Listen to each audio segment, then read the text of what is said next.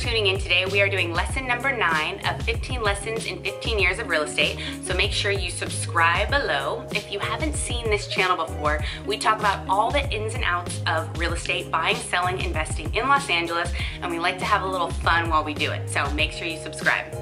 Last lesson, we did lesson number eight, personal property, and how personal property can make a transaction fall apart. Yes, it can. So make sure you watch that episode. And today is lesson number nine about home staging. Now, why is home staging so important? Phone's ringing, but I'm doing Carrie T V. Now, think about it. If you're going on a first date, a job interview, if you have any type of important event, what do you do to get ready? Besides being prepared, if you need to have information ready, say it's a first date, you want to dress to impress. You want to have your hair done. If you're a woman, your makeup, you wear a nice outfit. Think if you're going on vacation, you pack your favorite clothes. Think about photo shoots, think about job interviews. You'll probably wear a new suit, right? Now, your home is your most likely biggest asset. Why does your home get treated any different? Dress to impress. Make that home look as good as you'd want to look on any of those important meetings. So thinking about how your home is your most important asset, why is staging so important? Statistically proven, eight seconds is all it takes for a buyer to look at a home online and decide if they like it.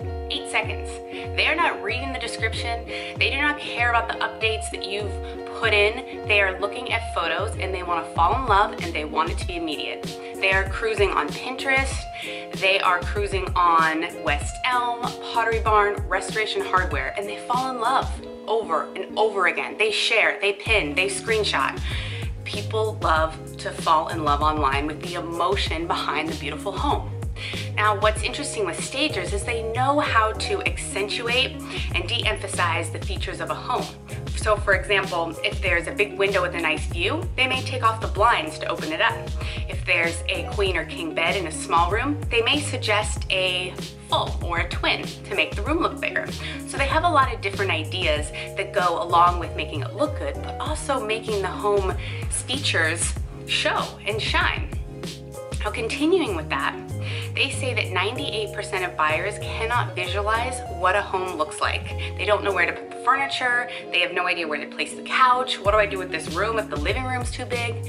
So if your home is not done nicely, decorated nicely, or staged, you are only appealing to two percent of the buyers out there. Now, do you think that with your biggest asset, when you go live, you want it to appeal to two percent only? I don't. I don't suggest that either. A lot of people get worried because staging is not very inexpensive. It costs a bit of money, and they think, is it really worth it? Home stagers say that staged homes sell seventy-four percent faster.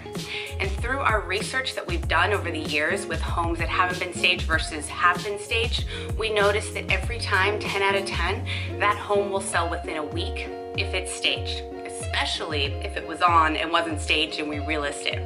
So we highly recommend staging, and we know the importance of it, and it is a financial commitment for you, but it comes back tenfold. Now, some of the other things that home stagers talk about is making the home appeal to a broad taste of interests. So a lot of times people will like that Mediterranean or Tuscan feel, or darker colors or bright colors. A stager can recommend working with those colors that you have, but using furniture to neutralize it and make it work, which is so incredible. On our Magnolia listing right now, they had some of the, the brown and orangey cabinets, beautiful granite, and the furniture that was used was all the blues, whites, grays. Leah Kuba helped us, thank you, Leah. And she picked up those colors while still making it feel modern and cool. The clients were like, wow, we would never do this, but it looks phenomenal. So she was able, by the way, we sold that within a week at full price. So it's a prime example of how well staging works. On our condo on Hudson, it was on the market for three months. We took it off, we staged it again, sold for full price within a week. Now we're about to launch another one that we just staged. So we really love staging. We know how much it impacts a sale and it impacts your bottom line. And if you're a seller, we highly recommend it. So that's one of the lessons I've learned. That's lesson number nine about how home staging is an absolute must. We have some examples, some before and after, so we'd love to share those with you. Now, next week on Carrie T V, we're going through lesson ten, and that's about traveling, traveling while in escrow, and the lessons I've learned about that. So stay tuned for lesson number ten this week, and subscribe to Carrie T V. Cheers, guys.